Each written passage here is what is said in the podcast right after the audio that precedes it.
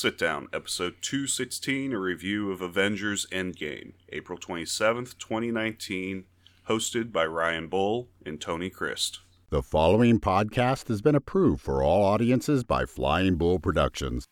The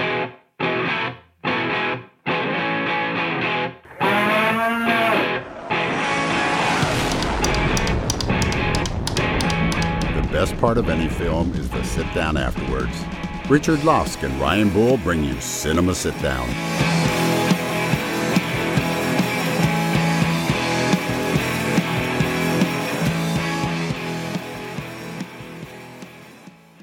Welcome to Cinema Sit Down. I'm Ryan Bull, one of two hosts. Across the table from me is Tony Christ, our newest member of the review team. How are you doing, Tony?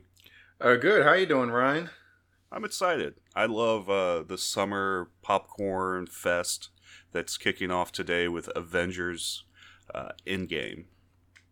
Uh, yeah, no, uh, me too. I think you and I are unique in that way that we'll go to the based off our last movie review. We'll probably give as much praise for that as as the Avengers Endgame, and like very opposite movie, movies. Like you wouldn't see one of those movies like, oh, that type of guy likes this type of movie too.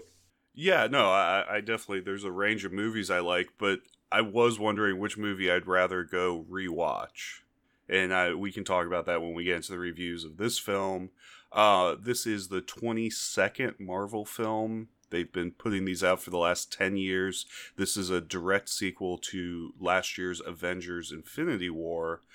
And basically, this movie picks up after the devastating events where the universe is now in ruins, and the remaining Avengers have to assemble once more to try to undo Thanos' actions and restore the universe to the way it was.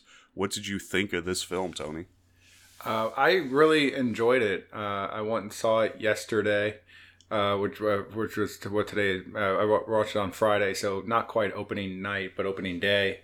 Uh, and uh, I think we had talked about it before about spoilers. So we wanted to go. We saw it so that we wouldn't get it spoiled by our students, you know, knowing that that was a distinct possibility.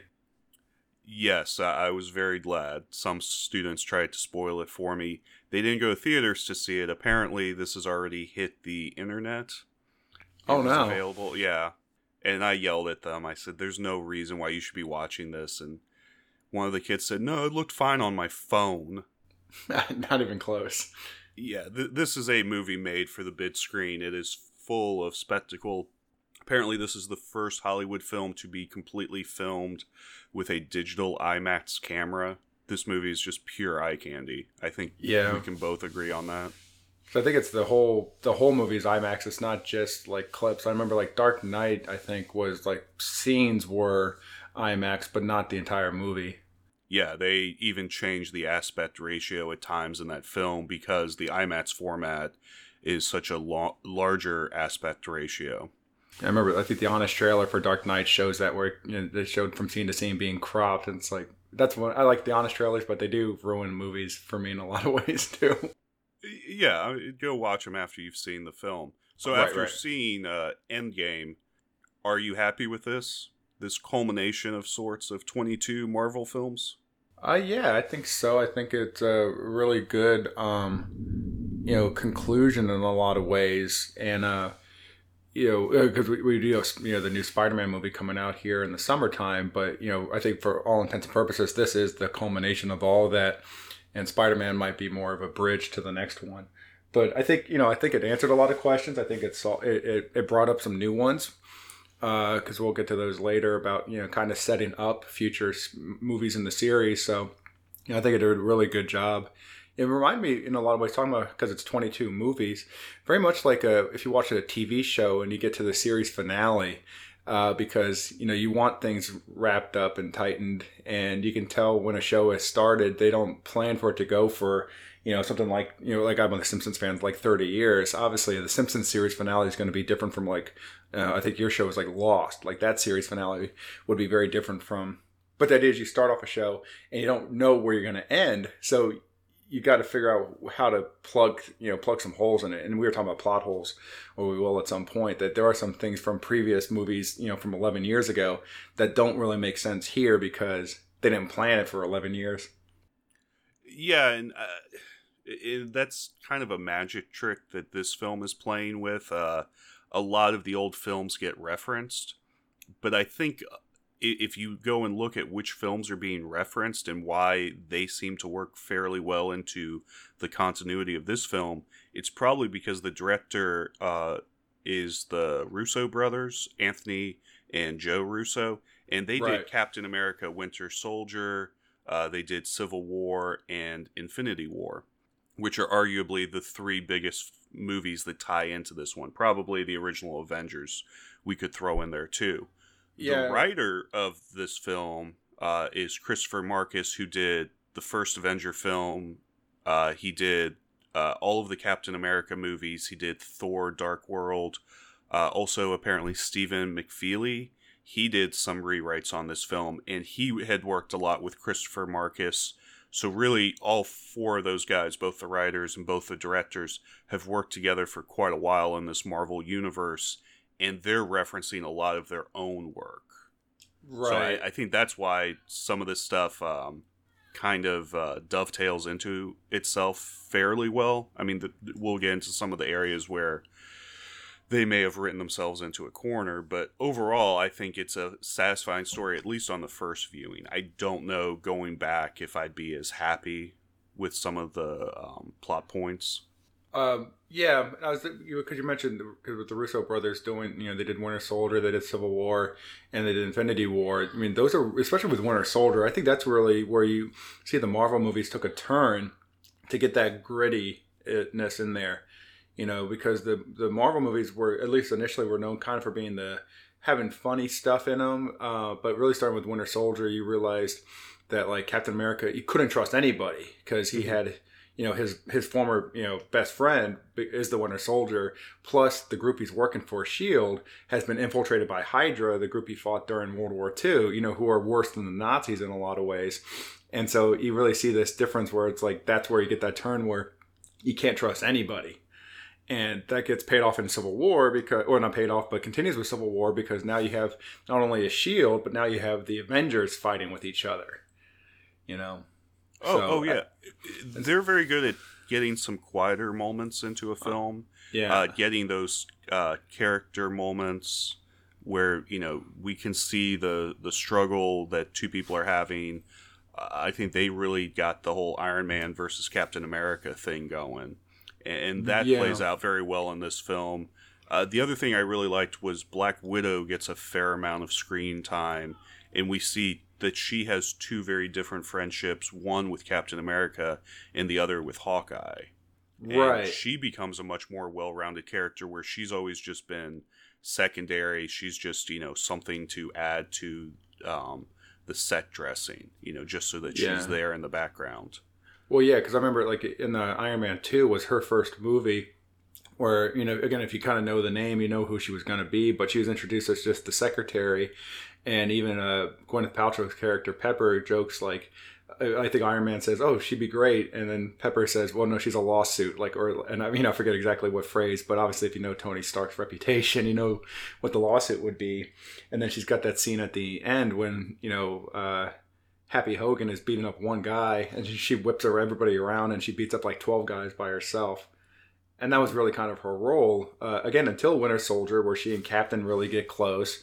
Uh, and then you know she remembers you know Hawkeye, her and the in the Avengers, her and Hawkeye you know have quite a joke, and they have a I forget now if, if you say it's a MacGuffin or if it's a you know uh, background where they keep talking about what happened in Budapest, but they never show Budapest you know, because it was one of the Avengers ones where he goes, "Hey, this reminds me of Budapest," and Hawkeye's like, "You remember Budapest a lot differently than I do."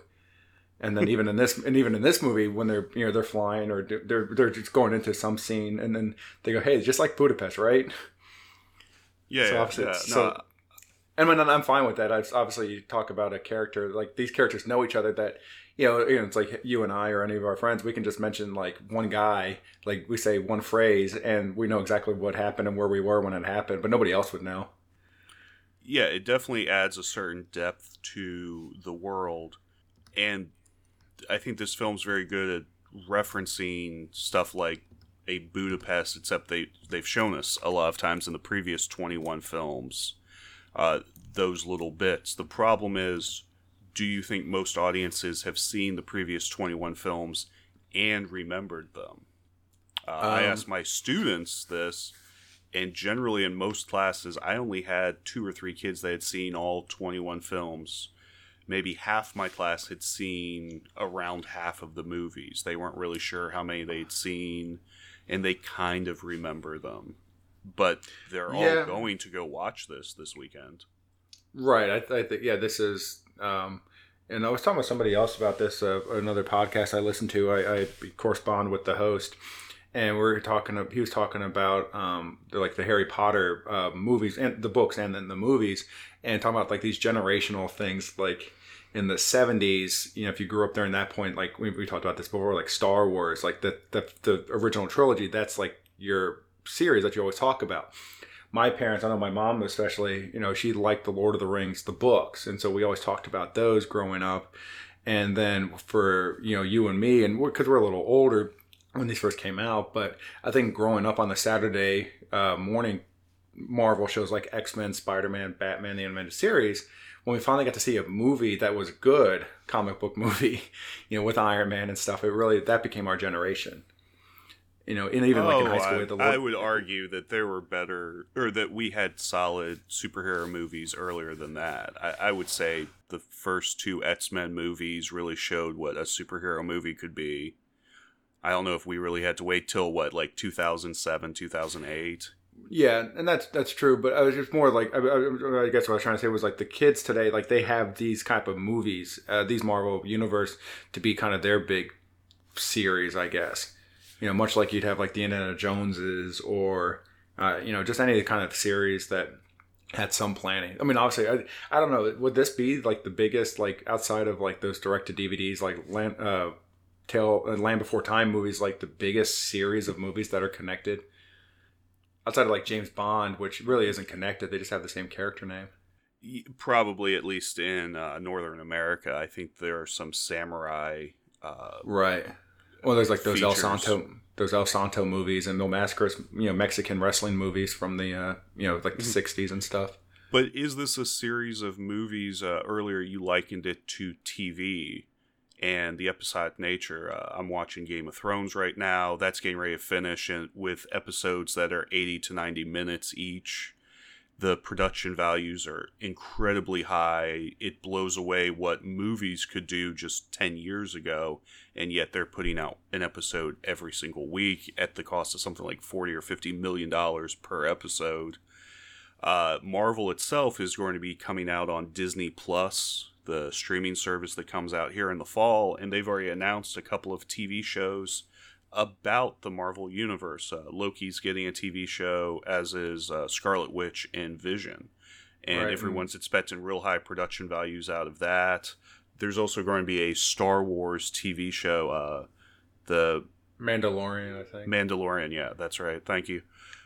And, you know, apparently that already looks fantastic. So are we starting to hit the point now where special effects are so good, there's enough audience where you can put a lot of money into a TV show where the distinctions between episodic TV and episodic movie making are kind of going away? Yeah, I don't. I think so. I mean, because you look some of those that like I, I know like on Netflix, like the Black uh, Mirror shows. You know, some of those episodes are full length features, or at least you know they're more than an hour, less than an hour and a half.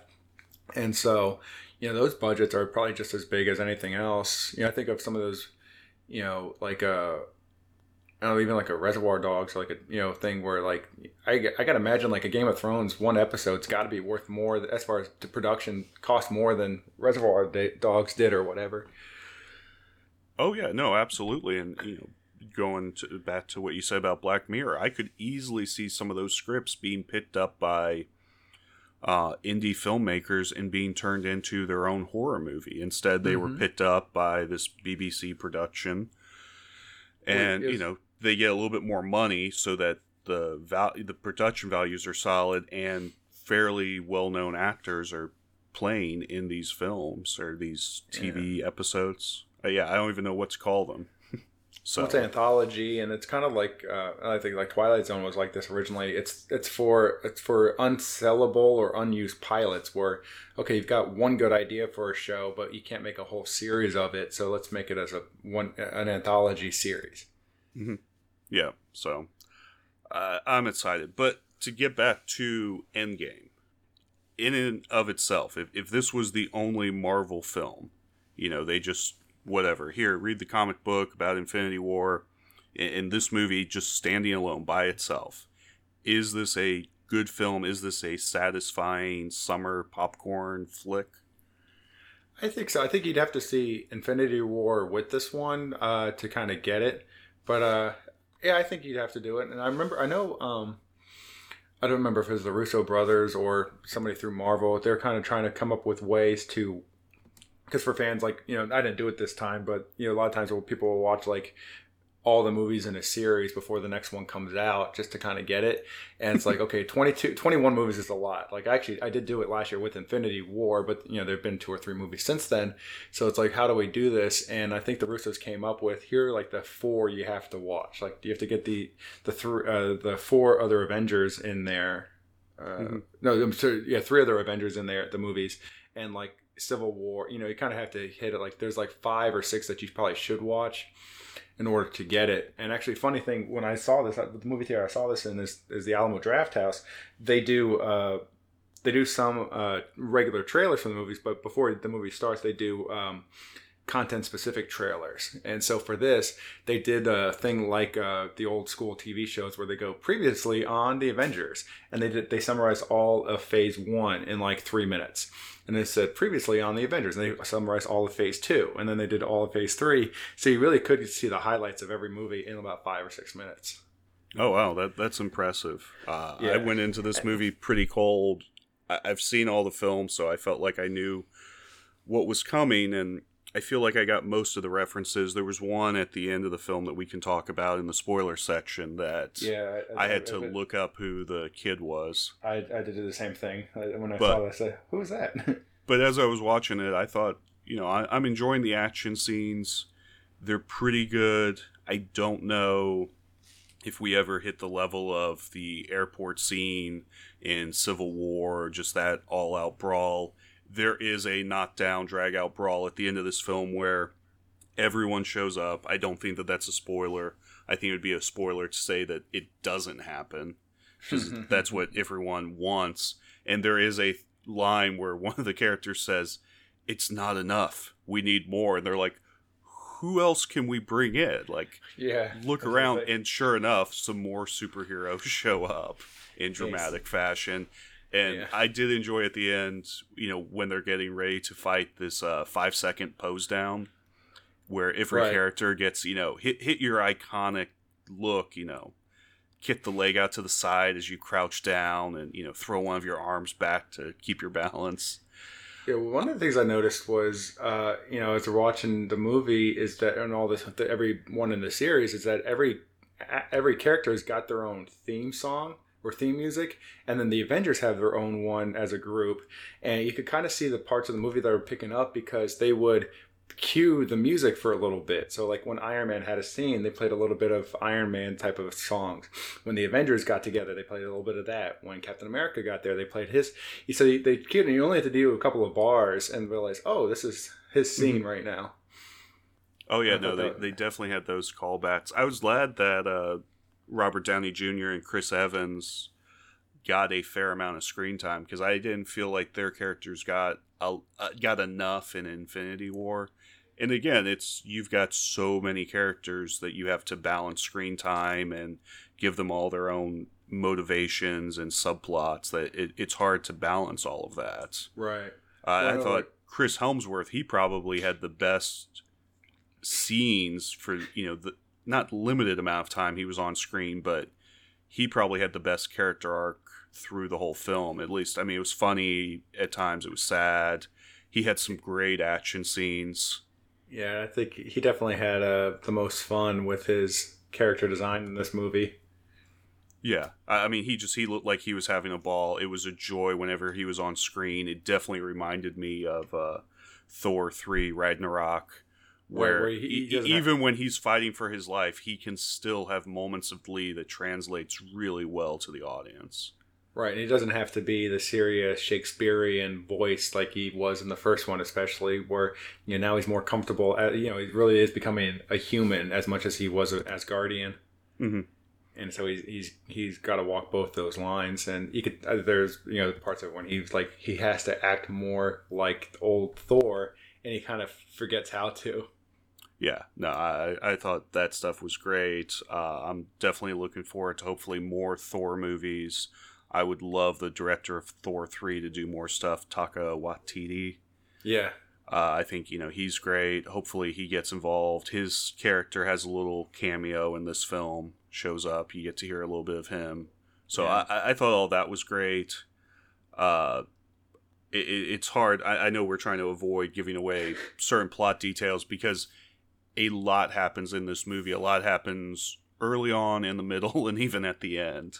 So I, I guess should people go see this movie? uh, yes, especially if you put eleven years in. Okay. Do you feel that people should see this movie in 3D or in IMAX or just any bit screen will do?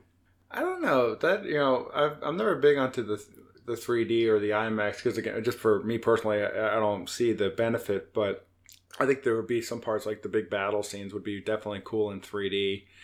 Um, IMAX, I'm- I don't know. I know you and I have done the uh, the rumble chairs and all that, and I really not a you know it doesn't bother me one way or the other for those either. But I can see where it'd be kind of cool.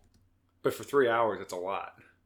Yeah, yeah. I, I I do like the really big sound where you have the subwoofer underneath your seat, but three hours of getting my bladder shook might be a little difficult to sit through. This was definitely a movie where I saw a lot of angry people rushing off to the bathroom and trying to get back before they missed anything. Yeah. No, I did. Uh, I made. I made. I had to make the one trip during the movie out real quick, and that was the other thing I saw, which was funny. People had posted online about, you know, at what scenes could you duck out and come back in within like a minute and not miss anything. Oh yeah, no, that is helpful advice. Uh, I would So- say go watch this on IMAX if you can. If I went think to the theater again, I would definitely want to watch it on IMAX. For Yeah, me, it's it's- always get the biggest screen possible. Was that and, and it's one of those ones too where it's filmed for IMAX. You should do it. You know, a lot of those movies early on were retrofitted for 3D or, or whatever the term is, and it's like, okay, well, so you're just this not everything needs to be in IMAX, but if this movie was filmed that way, yeah, you should see it the way it was intended to be watched. Yeah. I- I don't think we have to tell people you have to rush out and see the movie this weekend. And in a way, I feel sad about that. When we were teenagers and movies were still being shown with film reels, you had to Mhm. get out early because this movie at a lot of theaters is playing 24 hours a day. That film is Yeah. going to take a beating, and that would really show up two or three weeks later. You would see scratches, the film's a little faded, it's not quite as vibrant of a film as it Right. once was. So there really was an impetus to get out and see the movie as quickly as possible. Now with digital projection, this movie will still look great, and I'm sure that in a year or two, when the next big Marvel film comes out, there will be re-airings of this film at your local cinema. So I think so. All right. even looking at looking at our movie, I'm just talking about the Yeah, yeah. 24 hours. Looking at my local movie theater, it's got times for between every 15 minutes to every 30, every 15 to 30 minutes. It's being shown starting at nine o'clock and going to uh, 11:30 p.m. Uh, Just a regular, Oh, you know, just a you know AMC Regal type of theater. Well, you gotta make your money while you can. Uh, I guess before we get into spoilers, we should say that uh, our next episode is going to be the box office challenge. We love in when the summer comes to pick movies and try and figure out how much money they're going to make. This year, we're going to do it where we're all going to guess how much money uh, a list of films is going to make. The first film on that list is Avengers Endgame, and you said it's going to make $270 million this weekend domestic box office. Uh, Yeah. Lusk and I both randomly guessed 277. So uh, we'll Yeah. see who takes the early lead. Uh, it's still too early. We're recording this first thing Saturday morning, so we don't even have the first of the box office numbers to come in yet. Yeah, but now, we will have does that, count- episode coming out here in about two weeks, I'd say. Okay, does that count like pre-sales and stuff too? Yeah, it's everything. Uh, all the Thursday night showings will count in there. Because I know a couple years ago, you guys had that one Star Wars, the first when the episode seven came back out. Like that, I forget if you or Lusk had picked that. It's like, well, it's already made this much money and it hasn't even been shown yet. like, Yeah. because they did a pre-sale like in you know you know like in April for the movie that came out in December. Yeah, I think that was the year he said that he would take Star Wars. He would be the nice guy and take Star Wars, and he would let me pick four films. Four. So and I 100 told him films. I don't even want to do this, but we, we still did it. But that is, I think, only one of his two wins ever in uh, the box office challenge. So Yeah. we'll we'll see what happens. But we will have that episode here in about two weeks for the listeners. But I think now we've got to get into spoilers because there is a lot to talk about with this movie. If you haven't gone and seen the film yet. Uh, please pause the podcast, rush out to your local theaters, and watch Avengers Endgame. All right, spoiler time. Yeah. Spoilers. All right, anything you gotta get off your chest about this movie? Um, no, like I said when we talked before, I, I usually come up with like questions and just things I hit, and yeah, I'm I'm a, I'm a sucker for it. I think I'm a sucker for uh, homages and pop culture references and all that. And uh, this movie had a lot of them. You know, we talked about it, uh, references to themselves, and then references to like you know the 70s and the 80s and the 90s and things like that. So, um, I liked uh, they there was my favorite part of as far as the thing is they did it they had to do time travel because you know the big part is that Thanos destroyed after the snap Thanos destroyed the uh, the stones and so they couldn't find them anymore or know where to find them so they had to go back in time and get them and I liked it because you had the humans uh, characters and then you had the alien celestial characters and they had completely different viewpoints on how time travel worked and the humans, you know, they did it based off of movies. So they talked about, I think they mentioned Time Cop, which is like the worst one, um, and they talked about, um, you know, Back to the Future, which is you know kind of the pinnacle uh, one, and you know, and they would talk. I liked it because they talked about the movies for time travel, and then they, did scenes mirror uh, mirroring the time travel. Because I mentioned Back to the Future, and then. Um, Back to the Future 2, there's a scene when Marty's trying to go get the uh, the sports almanac back from Biff, and he gets caught up with something and then he gets knocked out by himself and biff steals the sports almanac and then in the scene where they go back to the original avengers movie uh, tony stark has the tesseract and it gets knocked out by hulk in pretty much the same way that marty did you know Oh. and then and then Oh. Loki and Loki and I know you have an issue with uh, with Loki, uh, but that was just like oh they do you know they talk about this and then they you know they mirror the exact same scene, uh, and then the other one they did was with uh, correct me if I'm wrong because it's been a while, but in Time Cop the big part is that if you time travel you can't touch yourself otherwise you, know, you can't touch your mirror image because you'll you'll disrupt time. And so they reference the movie, Correct. but then but then Captain America fights himself with no problem whatsoever, and actually even like he knocks himself out, like he uh, you know he, like he almost kills himself, but there's no like repercussions. Wh- When they said when the movie announces, "Hey, we're going to be time traveling," I was not excited. That was when I went, "Uh oh, this is this is going to be bad." Because the problem with any time travel movie is it creates plot holes. It is very difficult to have some sort of internal logic that stays consistent. And Right. uh, we we were texting yesterday, and I've done a lot of research. I've been reading up on websites and finding stuff. This movie has a lot of plot holes. There are a lot of unresolved plot threads because of these uh, time travel aspects. I I was not a fan. I mean, I enjoyed individual scenes. You, you mentioned the Avengers scene.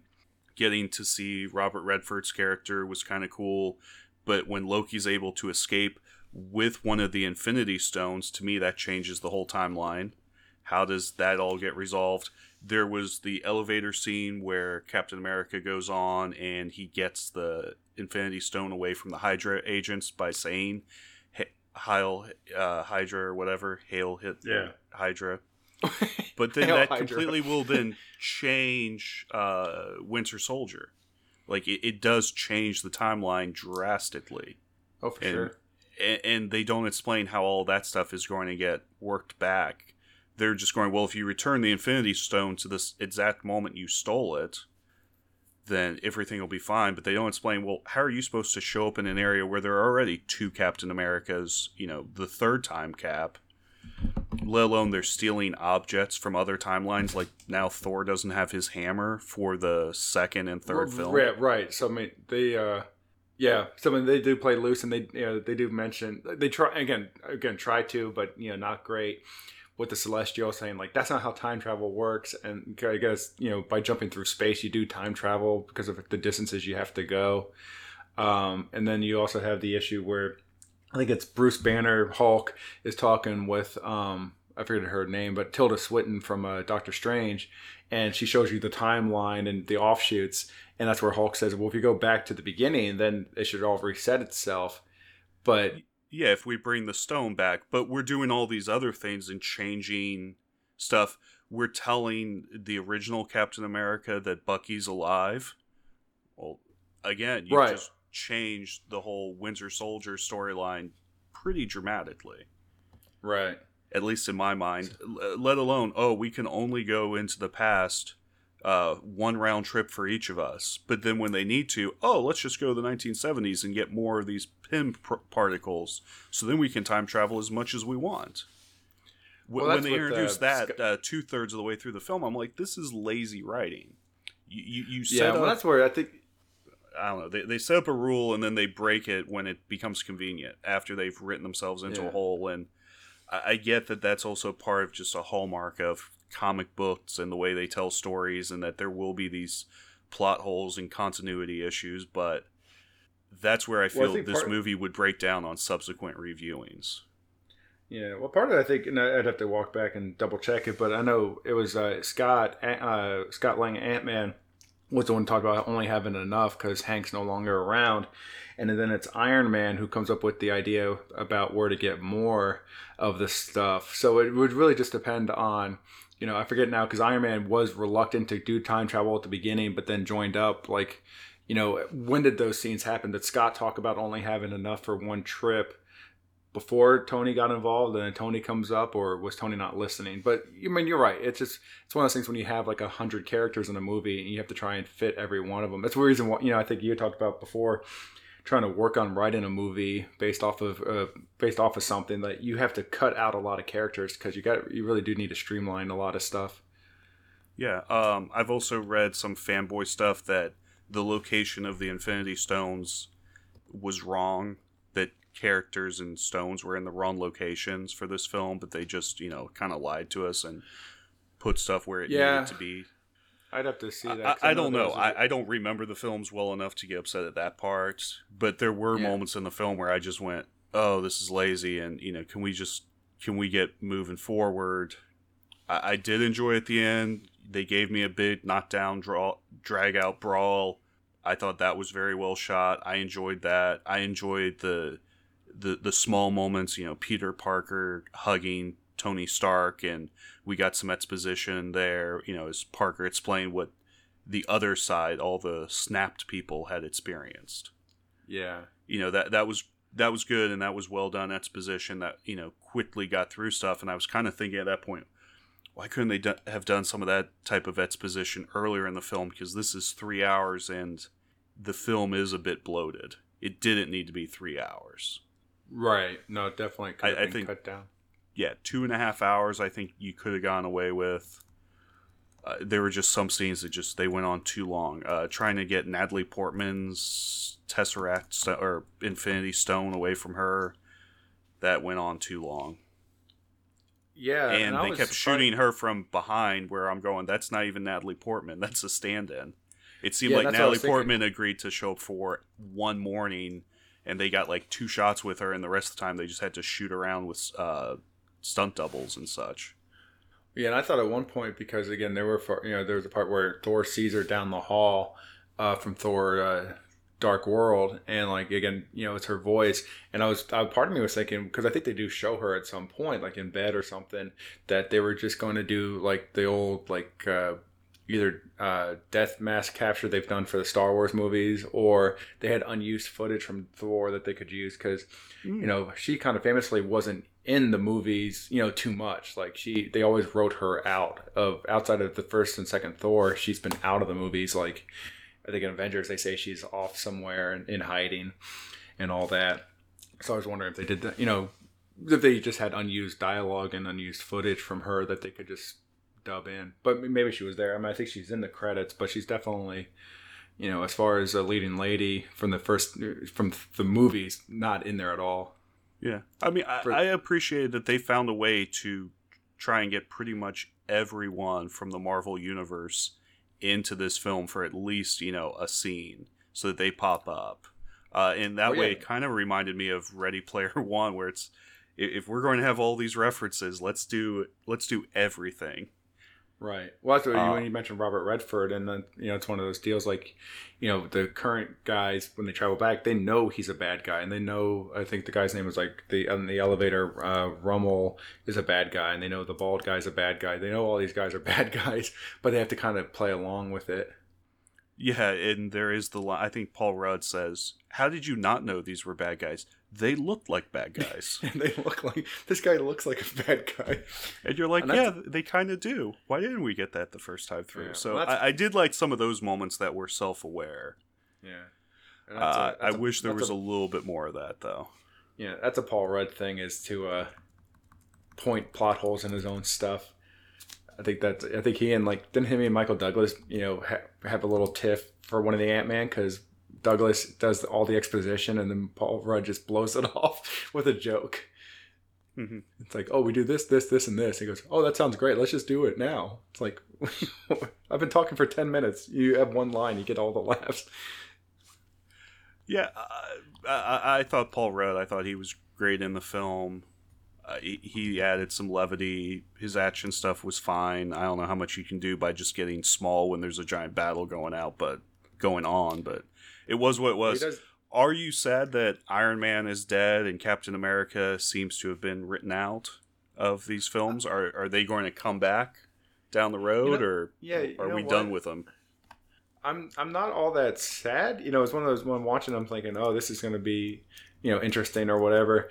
Um, but I thought it was um, good because it was they were trying to, um, and it's one of the issues you know you've brought up in the past with with Marvel movies specifically is that they've never had to recast anybody's roles outside of a. Um, War Minor Machine stuff, yeah, yeah. yeah, just because Terrence Howard, you know, wanted more money or whatever the deal was. But they did that, but you know, they've kept them all. And so what you have here, instead of like, you know, DC has this issue where it's like, oh, Ben Affleck's going to be Batman now. It's like, what? Like for no reason.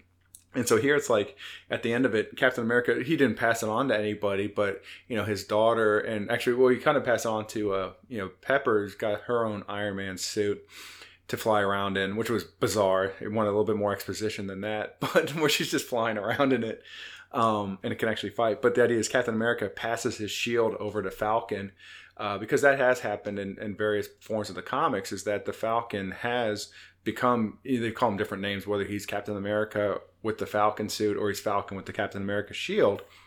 And like even Thor passed his kingdom over to Valkyrie, so Thor can do more stuff you know, it's kind of uh, they're smart, I think, for doing it in the movie so that you can spin it off into a TV show. Because I think Falcon's going to be one of the TV shows uh, on Disney Plus. Him and I think it's Hawkeye are having a show together. That's fine. I would not want to see a um, Falcon Captain America film. Uh, That doesn't excite me. I don't think. I mean, nothing against the actor. He's fine. He does well in his role, but there's not enough star power. There's not enough wattage there where I would feel like I want to watch a whole film with him. Right. Maybe he'll change my mind. But again, plot hole. Where did that shield come from? Which is the other Captain America shield got destroyed by Thanos. Well, yeah, We're changing timelines. Well, I think he, yeah, he he probably got it from the past, but that would change it too. So, Uh huh. or maybe maybe they made Uh-huh. a second one. I don't know. Maybe he, maybe he asked Howard to make him another one out of the rarest element on the earth, except for all of Wakanda is made of it. which there's no more of. This is the only. Sh- I, I, I don't know. It just it did bother me. Yeah, They wanted to have that moment. I understand the moment itself was cool, but in the larger scheme of things, you're creating problems. Maybe seeing that Peter Parker's whole school is back in session like nothing happened. Maybe they'll explain that in uh, Far From Home when that comes out in July. Hopefully they do. I'm sure we'll be reviewing that film, but I don't know. Um, Um, I guess the other thing is this is a summer blockbuster film. It's got tons of eye candy. What'd you think of the special effects? Uh, the other co-host Richard Lusk, he loves to talk about how fake the special effects look in films. Yeah. Um, were you ever taken out of this film, or were you just that's awesome? No, I mean there's some parts because uh, I know um, one of the bigger changes was all of last movie. Uh, Hulk couldn't, Bruce Banner couldn't turn into the Hulk at all, and in this one he is permanently the or he he can change back and forth, but he likes being the Hulk now with Bruce Banner's mind. And there's a part in the diner, I think, when the kids show up when they first kind of meet the Hulk again, um, and we, we catch up with him, and he's just eating like stacks of pancakes and eggs like that's where it, you can tell they were trying to show that this guy can interact with everybody, but he really can't.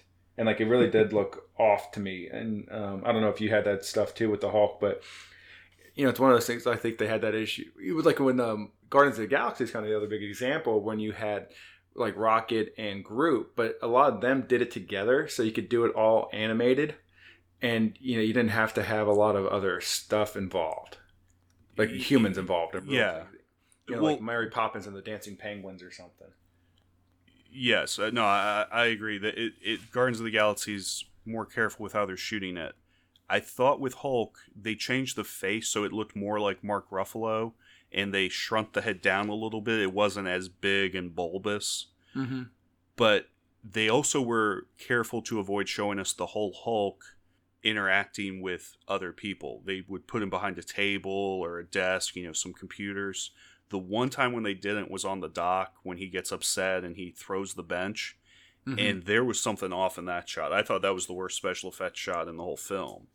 And yeah, I don't know whether it was just the compositing and they didn't do the lighting and the shading on him right, but he really popped um, to the foreground on that. I didn't feel like he was seated at all. Yeah. I don't know. Did saw- you notice that one? That one that what threw me off more, and it may be if I watch back watch it back, it might be you know, the Hulk's part. But when they threw the bench, and maybe it's just me, I like it when they when you do that. You didn't see the bench land. I think they cut back away, so you didn't know if he was throwing it into the water or is he throwing it into like you know because it's on the lake. So did he throw it onto the land on the other side? You know, because I don't think he saw a splash or anything and that and that might be because of the way they it was clearly animated like that bench was not like a real bench mm-hmm. uh, being thrown you know, or like pulled or whatever. So maybe they just didn't think oh we'll just animate it somewhere. So it's one of those, you didn't hear it like crash you didn't hear it splash or something. And that's where i was like oh that would have been kind of cool. But maybe it would have been too comical for what they were going for. Yeah i guess we're supposed to have that sad moment after widow has sacrificed herself. Could i think of like when uh in a like Hancock when uh, I think Will Smith throws a whale back into the water and it takes out a boat like a cruise ship. It's like he's trying to do the right thing, but he just throws a whale and it knocks over a ship and causes a bigger problem. yeah, yeah. No, there, there was just something the the speed of Hulk's arm for chucking the bench that far. I know he's super strong, but you got to speed the bench up to a certain speed so that it can fly that far yeah. But if he was moving his arm that fast, then it would just become a blur. It just uh, it, it, didn't work. They were breaking the rules of physics in a way that just it, it's a cheat that looked like a cheat to me. You know, sometimes you can cheat stuff and it, it looks fine. It looks cool. You know, when superheroes drop from way up high and they hit their you know cool one-legged pose. Right. I have no problems with that. It looks cool. It, it, I, I, don't care what the physics say at that point. But yeah, something about that uh, bench just it, it, threw me, and I realized that's a minor gripe in a film that probably had close to three thousand special effects shots. In oh it. yeah. Uh, I thought Thanos was cool. I thought his fight scenes were great, and how they did that I thought was amazing because he is so much bigger than all the other characters and it seemed like they were trying to do a lot of the stuff practically and really have um, stunt doubles engaging with you know someone on set. It didn't seem to be all CGI. There was a lot of CGI. I'm sure they used digital doubles throughout. Yeah. But overall, it was cool, and that fight with Thanos gave the audience I was with the biggest pop of the night. When Thor's hammer comes flying to the rescue, and you're like, "How is that happening?" And all of a sudden, Captain America's holding it yes. the whole audience, we all there were people that applauded and people like me. I just started laughing. I thought that's awesome. That just makes me giddy and. I, I was a little kid for that moment. I know I've been kind of down on this film at parts, but watching Captain America wield uh, the hammer. Mhm. That was awesome. That that was very cool. That was a very good payoff. I thought. Well, and that pays off from Ultron. And talking about kind of combine two things when you talk about special effects, I think for like that, where when they dealt with Ultron, like there's very few parts of Ultron would I think like, oh, he's there, that's not like a guy in a robot suit. Like I know that they had the joke where you know, James Spader had to have like a four foot pole, so that's where Ultron's head would be, uh, you know, to look and talk to him. But you could tell like they're interacting with Ultron directly versus again like Hulk. And Maybe it's because Hulk is just such a comically unproportional person. Like there is no way a person could look like that in real life to some extent. Uh, but the thing too in, in Ultron, there's a scene when you know they're all all the Avengers are drinking and having fun, and they're all trying to take turns to lift up Thor's hammer, and you know uh, Vision is the one who can actually pick it up, but Captain America, I think they say moved it. Now I've watched it a few times and I've never noticed it like moving. Maybe it flinches it or something. But it's the idea of being worthy, and he's finally, you know, the whole point is he's finally worthy to hold it. It's, you know, because it's not like that nobody can lift up Thor's hammer. It's that you have to be a worthy person, kind of like uh, like the room of requirement or something in Harry Potter. Mm-hmm. Like when you need it, you can do it, but you don't need it otherwise. Yeah, no, I, I enjoy. I thought you know that was a nice little uh, moment, and then later on, I guess he and Thor have to trade weapons, Mm-hmm. and Thor's going, you know, I want the big one, you take the little one. Yeah, you take the hammer. Yeah, so Um, I, you know, I enjoyed all that. So I, I thought Well, that was good. I'm not sure where these movies go from here. We know that Spider Man's coming out this summer, and apparently at Comic Con, the rumor is, uh, and I think Comic Con's the middle of July, that Marvel will announce Phase Four. Okay, yeah, this is San Diego one. Yeah, Um, yeah, I knew the other thing they had to do with this one specifically was uh, Tom Holland, who plays uh, uh, Spider Man, and Mark Ruffalo who plays Hulk, were famous for like spoiling stuff. So they would give, at least Tom anyway, he would have like a page at a time of just his dialogue in parts of these movies. I mean, he, he could be joking, but you know, I've heard him talk about this, and other people reference it. That you know, he would get a page that's like, and I think Brie Larson said this too about her cameo, or not a cameo, the end credit scene from Captain Marvel was that she had this whole page that was all redacted and blacked out except for her line. and then that that scene does end up not being in this movie at all, but you know, kind of references it. yeah. I, I I think they they were smart. They did not give Tom Holland uh, very much to work with. Yeah, It, it was very clear he was alone on a set quite often, just talking to a uh, pure green, you know, stand-in. Well, there's that, and because you know, as him being a lot younger than all the other actors, which works for the movie too. But the idea was, you know, he would film it, and he's taking selfies with stuff, and he's fil- he's taking pictures of stuff in the background from the film in the movie. Yeah. It's like you, you stop posting these scenes. Like these two characters aren't supposed to be alive. You can't have a picture of them together. Yeah, and that, that's something the marketing they were very uh, good about not showing any characters that supposedly got snapped away. It'll be interesting to see, I, I guess, Yeah. where they go. Um, supposedly, we're getting Black Panther two. I guess Ryan Coogler has already gone on record saying he's directing it. That's Uh, cool. People are supposing that that'll come in 2021. That would be the soonest. That's you know two years away. Uh, Yeah. There's rumors that they're going to do a Black Widow movie. The problem is right now there are no Marvel films currently filming. There's nothing in the pipeline.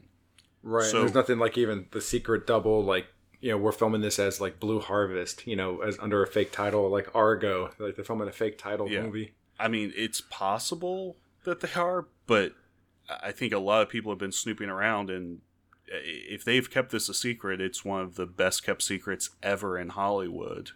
Right. But this means quite possibly next summer we get no Marvel films. Because I don't see how they can rush a movie into production and have enough time to do the post uh, production work, you know, add in all those special effects, cut the movie, and get something out by next summer. Really, these are two, if not three year long films, you know, that it takes to produce them. Yeah. I think that that might be a misstep by Marvel to miss out on a whole year. I don't think that the the public is going to take that well. I think the public wants every year to at least have one Marvel film to go watch, something to look forward to. Yeah, that could be. That could also be maybe. Uh, who knows with all the you know because Disney's bought everything that there's something where they they had to get hold up on. I know Disney bought Marvel years ago, but maybe everything's on under kind of like let's wait and see you know, until we finalize the Fox deal, the Star Wars deal. Let's get the stuff finalized. Get Disney Plus off the ground, and a lot of those resources are going to produce the Marvel TV shows. And maybe they'll do a couple of those mini Marvel movie. You know, they've you know, a lot of the DVDs used to have like a mini Marvel movie that you know bridged the two things uh, the bridge two movies together, and maybe they'll do like maybe instead of a three minute one, they'll do like a an hour long one. Who knows? I mean, that's all my speculation. Yeah, I. Um, are you going to get Disney Plus? You think? It's seven dollars, I think, a month, or five dollars, whatever it's starting out at. I feel like I kind of have to. It, it's so cheap that it's just the impulse buy. Right. I think they do have enough, and with the idea of the promise of all the Disney movies from the even from the vault, which is you know you know Disney's been famous for, of uh you know causing their own supply and demand where you know it's the uh, you know 10th anniversary of this, it's the 30th, it's the diamond, it's whatever you know remastered like so that is you can't find you know Snow White anymore, you know the original Disney movie.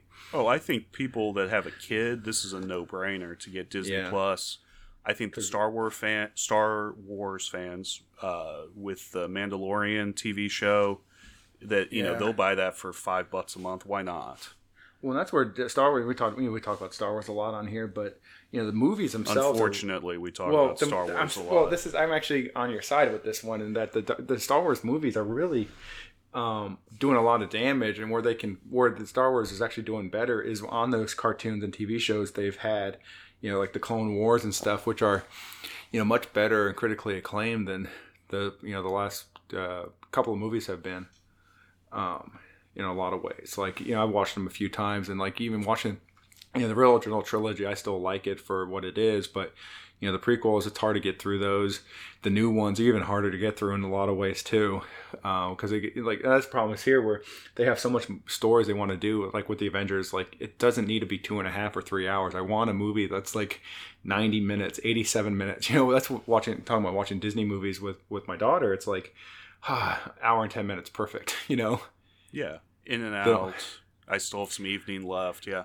No i, I get that. Um, and even in the, and when you go into theaters to watch it, it's like they do an hour and ten minute movie, and they'll do like a five minute, you know, short and like a cartoon with it, and so it's like, ha, perfect. He breaks it up a little bit. Yeah, no, I, I agree. So it, will be interesting to see. Uh, I'm sure we're going to be doing reviews this summer. Like I said, we've got Spider Man. There'll be some other stuff, so we'll be able to talk more about the direction that Marvel's headed after they announce what Phase Four will consist of. Yeah. Um, what did you? Uh, go ahead. I was gonna say, what did you think about? I'm looking through my notes here. Um, Captain Marvel. What do you think? I was I was underwhelmed by her part in this movie. Like for all the hype from the last movie, which was was was okay, wasn't great, but of all that, like she really, I don't know. You know, she comes in the first like I think five minutes, and then she comes in like the last five minutes, and she really doesn't do a whole lot in the movie, as far as I can tell. Yeah, well, I, I get why that happens. It's the Superman paradox in, all the Justice League stuff with Superman. He is so overpowered, and you know he's so much uh, more powerful than everyone else. You have to write him out of large chunks of the plot. Otherwise, it's just well, we don't need the whole Justice League team. We just need Superman. Right. And when uh, Captain Marvel can just fly through the giant warship and destroy the entire thing in 10 seconds. It's great right. spectacle, but yeah, she's way overpowered. Thanos has to what grab the power stone to try By and blast itself, her yeah. away. Yeah. By itself, yeah. Yeah, because um, she is so powerful. I mean, she is single-handedly, you know, just wiping the floor with Thanos until he kind of cheats to gain the advantage. So I understand why she wasn't in a lot of the film. I wasn't a huge fan of the Captain Marvel film, so I didn't mind that she wasn't in there. Well, yeah, and I, I know like the you know the big thing with the first with the Captain Marvel movie was you know seeing blockbuster again, which is you know kind of again nostalgic, but it's a it, that's a joke that's not going to hold up in five years. You know, it's one of those mm-hmm. it's not you know it's good for the time and who's going to watch the movie. It's like oh it takes place in the 90s but they could do that. They did that just fine i thought with like playing no doubt and like uh you know um, nirvana music and stuff. Um so there's that. Uh, what about would you like to have seen any of like luke cage or any of those guys in the movie? Because they're in new york at different parts. You know i know there was rumors at one point but like you know daredevil luke cage uh you know they're not none of those guys yeah. are in the movie Yeah, Even like walking, like if Luke Cage is walking down the street and a building falls and he like it crushes a guy and then you don't see it and then it turns out to be Luke Cage. You know? there was a hope I had. I've talked about that joke already at the final battle where it's not enough. We need more. I was Right. really hoping someone would be like, "Well, we got this blind guy who's got a stick. Yeah. we got a lawyer, a blind lawyer. Yeah, Wait, he, who? he can help us." You know, yeah. we, we we have this uh, girl who's really mad, and you know she can punch pretty hard. At least her Yeah. stunt double can. right. A black guy Uh, so yeah. I, I didn't mind owner. that they didn't show up. It would have been cool if some of the X Men had shown up. I know, Yeah. you know, a lot of the fanboys were hoping for Wolverine. Well, even like if he had like Deadpool, like not even in the movie, but he's like you know kind of like Mystery Science Theater during that big battle scene. Just turns and goes, "This is it, guys. Brace yourself." Like no, ba- no, like no bathroom break. Like he turns to the audience, "No bathroom breaks, guys," and he turns back to the audience to the movie. Yeah, I I, don't would know. love to see how it, it, that plays because you are breaking the fourth wall, and yeah, I don't know. I think you could do it with Deadpool. po- possibly the the problem is you, you get the laugh, but can you get the audience back aboard watching the whole thing? Right. Or in the back of their mind, are they always waiting for Deadpool to show up again? You know, or to go, Yeah. all right, uh, they need some help. Let me, you know, help out here. And, and he jumps into the movie like Last Action Hero or something. Right, right. So There's it, it might have worked. I would love to see it in a deleted scene or a director's cut and just see, you know, what happens with it. yeah. Um, what do you think about Fat Thor? Uh, I, I thought it was fine as a gimmick. It was funny. Uh, that was probably one of the best special effects shots when he goes and he hugs Rocket Raccoon. Yeah, And I thought, wow, it really looks like he's hugging a giant rat. yeah. And with the way the the fur's going and everything, I thought that's that had to be incredibly difficult. I was really impressed. Um, I'm sure Fat Thor was your favorite character in the whole Well, film. part, part of me was thinking, was hoping this was just would be, would be funny was like, you know, because the whole joke is trying to stay in shape, and I know like Chris Evans has mentioned that like that's one of the reasons why he's he's glad to be done with Captain America. Um, Hugh Jackman, the same reason for Wolverine. It's like, okay, I'm in my 50s now. Like trying to get in shape's not the best thing in the world. Like the uh, Thor came like Marlon Brando, where he just came in like super heavy, and they couldn't like have time to let him lose the weight. so all right, we're just gonna make him fat. And uh, they do. I think. I think it's uh, Tony calls him Big Lebowski, which is hilarious because he is walking around just drinking with, and he's like got the bathrobe on and the gloves. You go, all right, Yeah. Big Lebowski, Yeah, I which is great because because Jeff Bridges, you know, was in the first Iron Man. He's the bad guy, so there were. I love that. Like that's a little homage there too. Yeah, no, I I get that. At the end, was he back to being fat or was he thin? I couldn't tell at the end of the Oh, film. when he's when he talks about the Asgardians of the galaxies. Uh huh. Um, I- Just with the way know. they were shooting it, I, I couldn't really tell how chubby is he supposed to be. He's still got a fairly big beard on. Yeah, I think it's supposed to be. I don't know. Maybe it's like a week later, a day later. So he's probably back into shape and stuff. Um, he but wasn't fat in the battle against Thanos, right? He wasn't ass fat, but he wasn't like drinking anymore. But yeah, he was. He still had the gun on him because I, I noticed that when when because he has the old Thor costume on, that it's like it's stretching out at parts. It's not like the he's not like hanging over, but he is stretching out at parts. oh, okay. Fair, Um, fair as enough. far I- as what I saw. So, I don't think it's a thing where his superpower, like when he got in like Thor Ragnarok, when he gets struck by lightning and he's all blue and glowing like Raiden uh, in Mortal Kombat. I don't think he's like can be super skinny right away. Um, so yeah, one of my final thoughts here, I was saying watching the watching the movie reminded me of like reading uh, reading the last Harry Potter book where you were so antsy about seeing who would die and who who would survive that it really like the next time I watch it, I can watch it with like a lot more relief. I think knowing who comes like like because like you read the Harry Potter and then it's like ah it takes you you know you get through it and then you can if you read it again or watch the movie again it's like okay I already know what happened so I'm fine I can watch it now. Are you And I'll be- planning on going and rewatching this film in theaters? I, I don't know. I would like to. Uh, problem is, my the theaters around us are selling out pretty quick, and they have like single seats. So uh, my uh, my wife didn't get to see it. With, with get into she didn't see it with me, and um, this last time. But I'm sure she she would want to see it again. But it's just our timing doesn't work out this week, as far as like babysitters and stuff like that go. Yeah, and, if you uh, don't see it this week, it's going to be out of theaters. well, yeah, I know that. You know, that's the joke. But you know, I think she will if we ever if we can get like a quick night out or something like that. But it'll just depend on Okay. it. So I mean, I'm. It's been a while since I've seen a movie in theaters like twice. Um, but I'm not opposed to it either, especially for this one. I am interested to hear what you think watching this film a second time. I'm probably not going to rewatch this film. I, I don't Well, rewatch many films. I may watch bits and parts of this when it comes out on Blu-ray, but Yeah, I'll definitely. I, I definitely am gonna get this on like you know Blu-ray or you know Amazon or wherever you know. Dig- I like I like getting digital digital movies like you know iTunes and stuff now more than physical copies. But you know, I get that. So when this comes, you, you'll at least watch it again at home. When Yo, yeah, for out. sure. Like if I don't see this in theaters, I'm definitely gonna first. You know, if it comes out like over. I don't know if it'll be in the summer by this point, or maybe even they'll hold it off for like Christmas. I'll definitely get a copy of it. You know, pre-order it. Fair enough, man. All right, well, I guess that's our review of Avengers Endgame. On our next episode coming out in about two weeks, we're going to be playing uh, the Summer Box Office Challenge.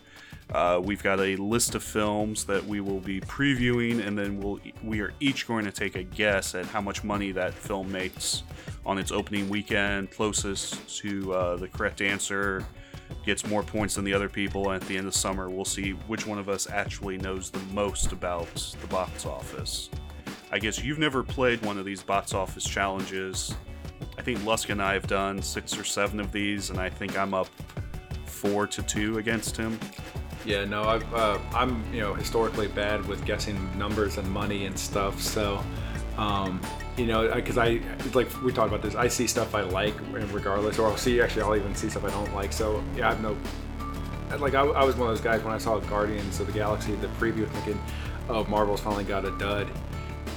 And that became like a huge one. So it's like, like I'm not, I'm not, I like Guardians, but it's one of those like, oh, who's gonna watch this? It doesn't have anybody like in it, you know because I, you know, I was conditioned with with wrestling, like, oh, he's got a wrestler and it's not going to do well with Yeah, well- Batista. W- We'll see what happens. Um, here in uh, Cinema Sit Down, it's a bit like the Thunderdome. It, it's it, it's difficult.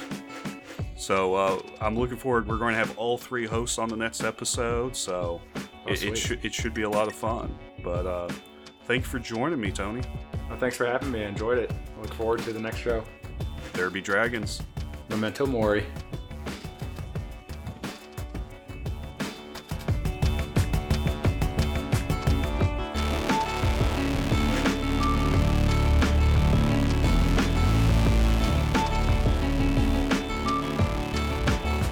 What did you think of today's show? Did the guys get it right? Or are you wondering what movie they watched? Send in your review by tweeting at CSD Podcast, emailing cinemasitdown at gmail.com, or messaging us on facebook.com backslash cinemasitdown.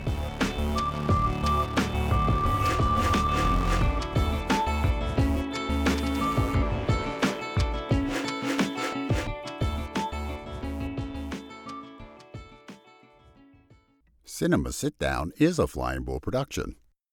Oh, I see what you're saying. Yeah.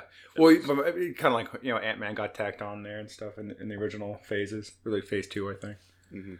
or Guardian. Uh, anyway, All we're gonna right, end so- up, the pre-show is going to be longer than the show itself. well, this, I was hoping we'd say something funny that I then tag Oh. on at the end. we But can, I yeah, don't we think say that's happening. Iron. We can say Iron Man's dead. That's there. How's that for a spoiler? Put that at the end. People get mad. All right.